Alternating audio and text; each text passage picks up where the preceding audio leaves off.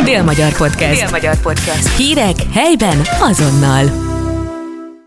Sok szeretettel köszöntöm a délmagyar.hu podcast csatornájának hallgatóit, én Kis Anna újságíró vagyok, és szeretettel köszöntöm Gyógyír podcastünk vendégét, Hangai Józsefet, az Országos Mentőszolgálat Délalföldi Regionális Mentőszervezetének kommunikációs munkatársát. Üdvözlöm a hallgatókat! Ismét eltelt egy hét a megyében, hogyan telt ez a mentők számára? Vármegyei szinten 1123 esetben nyújtottunk segítséget, ami Szeged vonatkozásában 527 esetet jelentett a héten. Ezt ugye, ha visszaosztjuk a napok számával, akkor azt kapjuk, hogy Szeged vonatkozásában 75 feladatot látunk el naponta. Ez körülbelül a, a mostanában megszokott feladatszám. Jellemzően milyen eseteket kellett ellátnotok? Igazából a, a megszokott, és mindig mondom, hogy ez furcsa így mondani, de hát mégiscsak úgy találkozunk olyan korképekkel, amik gyakorlatilag a napi munkánk részét kiteszik, eh, kezdve a, a melkasi panaszos, fulladó, vérnyomás panaszos, eh, mm, eszméletlennek látszó, vagy ténylegesen eszméletlen beteg, sztrókos betegek.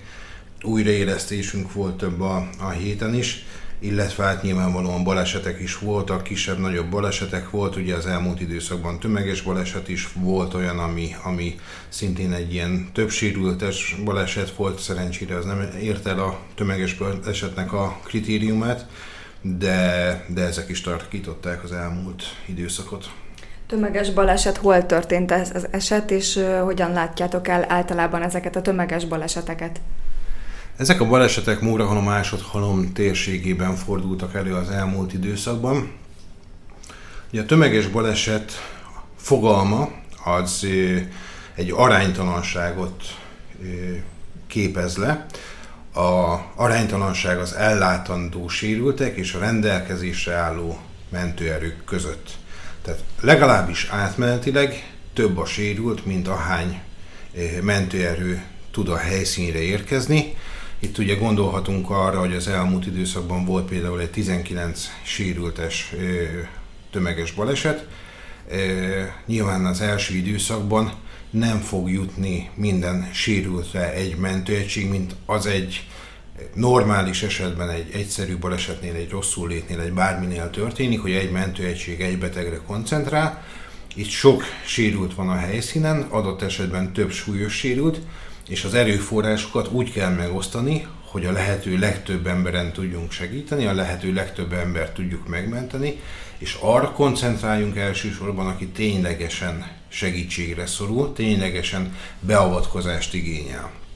Éppen ezért már a helyszínre érkezés közben Ugye folyamatosan gyűjtjük az információkat, vélhetően hány sérült van a helyszínen, van-e valamilyen veszélyforrás, hány mentőegység érkezik a helyszínre, honnan érkeznek mentőegységek, hogy közelíthető meg a helyszín, műszaki mentés szükséges-e, van-e a helyszínen műszaki mentőerő, illetve megtörténik a kárhelyparancsnok kijelölése. Ugye korábban a Dél-Magyarban is volt cikk arról a tömeges baleseti táskáról, amit ilyenkor használunk.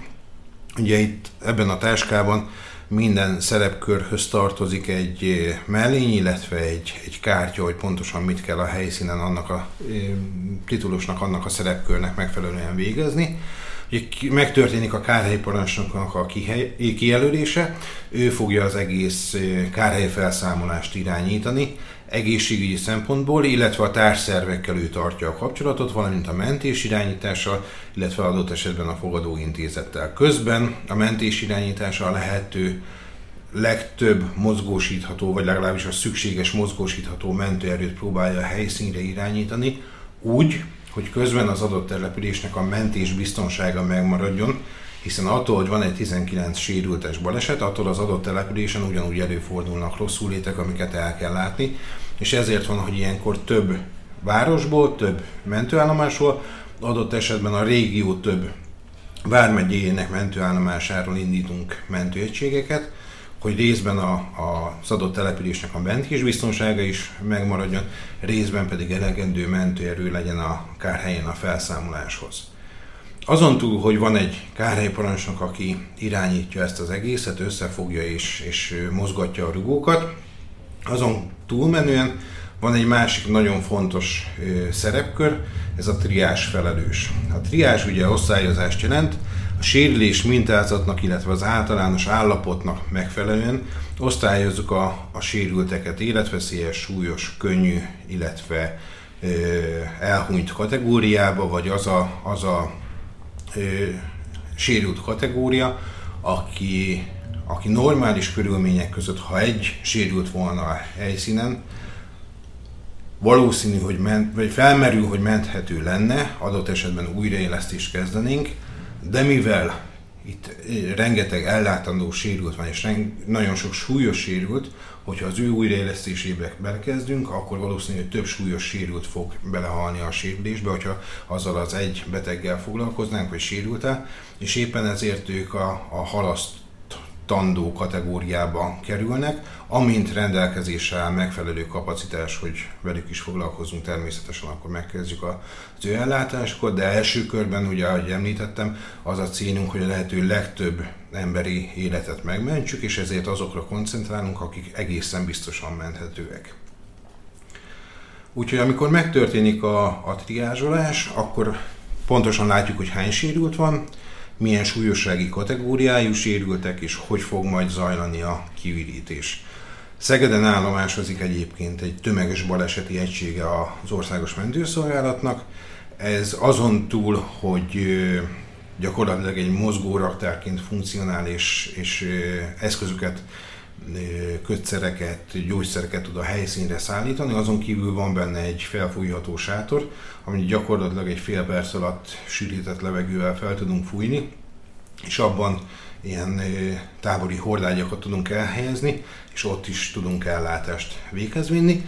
És innentől kezdve ugye van egy parkoló felelősünk, aki a, a helyszínre érkező egységeknek a parkolásáért felel, illetve az indításáért, hiszen majd úgy fog, kizajl, úgy fog zajlani a kárhelynek a kiürítése, hogy, hogy a kárhely parancsnokkal konzultálva a sérült ellátásért felelős személy elkezdi a sérülteket gyakorlatilag megint csak triázsolni, sorrendbe állítani, hogy ki az, akit leghamarabb kell kórházba szállítani, és ilyenkor a parkoló felelős indítja a megfelelő szintű kocsit a, a parkolóba, vagy arról a helyről a mentőautók leparkoltak, az felveszi a sérültet és indul is a, a kórházba. Úgyhogy gyakorlatilag maga a tömeges balesetnek az ellátása az sokkal inkább logisztikai kérdés, mint sem orvos szakmai, attól függetlenül, hogy nyilvánvalóan ellátásokat végzünk és orvos szakmai lépéseket, döntéseket hozunk, de rengeteg logisztikai kérdés van benne, hogy hova, melyik kórházba hány sérültet tudunk elszállítani. Egy kórházat ne terheljünk meg több súlyos sérültel, mert akkor gyakorlatilag csak a kárhelyet rakjuk át egy másik helyszínre, hanem több kórház között próbáljuk elosztani a, a sérülteket, és, és nyilván aki nél szükséges annál a megfelelő beavatkozásokat is tegyük meg, illetve minél hamarabb ürítsük ki a, a kárhelyet, hogy minél hamarabb a definitív ellátóhelyre jussanak a sérültek. Az általad említett térségből, ugye Móra halomásodharom környékéről mi is beszámoltunk az elmúlt napokban több balesetről, ahol több személy sérült meg. Ezek jellemzően embercsempészethez, migrációhoz kapcsolódó esetek voltak. Maga a migráció mennyire érinti az országos mentőszolgálat munkáját? Nyilván érinti, és ez elkerülhetetlen, hiszen ugye itt a, a kerítésen, ahogy átmásznak, illetve hogy a kerítéstől reugrálnak, illetve a, az előbb említett tömeges balesetben e, többször előfordul, hogy ilyen személyek érintettek, ez, ez nyilvánvalóan érinti a, a mi munkánkat is. E, ellátás szempontjából ugye nyilvánvalóan semmiféle különbség nincs, számon tartjuk, hogy, hogy vélhetően illegális határát lépők voltak a, a sérültek, de egyébként más különösebb vonatkozása nincs részünkről, ugyanúgy egy baleset, ugyanúgy egy tömeges baleset, ugyanúgy egy végtag sérült, akit el kell látni. Egy picit vidámabb tévával megyünk tovább, hiszen a hétvégén kezdődik az atlétikai VB Magyarországon.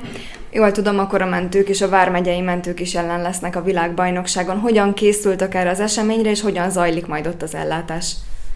Igen, ugye ezt is, mint világversenyt, Magyarországon megrendezett világversenyt az Országos Mentőszolgálat biztosítja.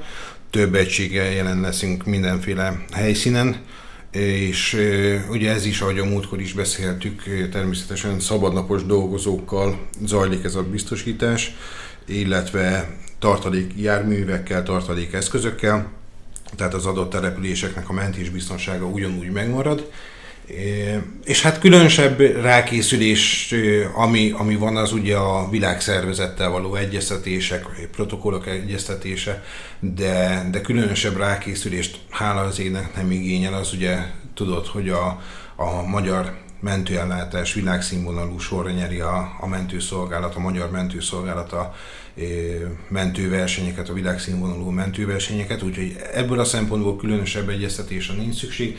Inkább a bejárás, a logisztika, hogy tudjuk megközelíteni az adott helyszínt, ami, ami érdekes, illetve nyilvánvalóan itt elsősorban a, az atlétika kapcsán végtagsérülésekre, ízületi sérülésekre, csontsérülésekre készülünk, ennek megfelelően kicsit ezt az oldalát, rögzítő eszközök, kötszerek, ezt az oldalt egy kicsit felturbózzuk a kocsiban, hogy rendelkezésre álljon megfelelő mennyiségű eszköz az ellátáshoz, de, de nyilvánvalóan folyamatos az utánpótlás eszközpart terén is, illetve hát ilyen fogyóeszközök terén is. Azt lehet tudni, hogy körülbelül hány életmentő lesz jelen a Vármegyéből a világbajnokságon? A világbajnokságon napi két-három egység fog részt venni változó telephelyel, de, de átlagosan napi két-három egység fog részt venni a Vármegyénkből a biztosításban. Okay. Nagyon szépen köszönjük! Dél-Magyar Podcast. Dél-Magyar Podcast. Hírek helyben azonnal.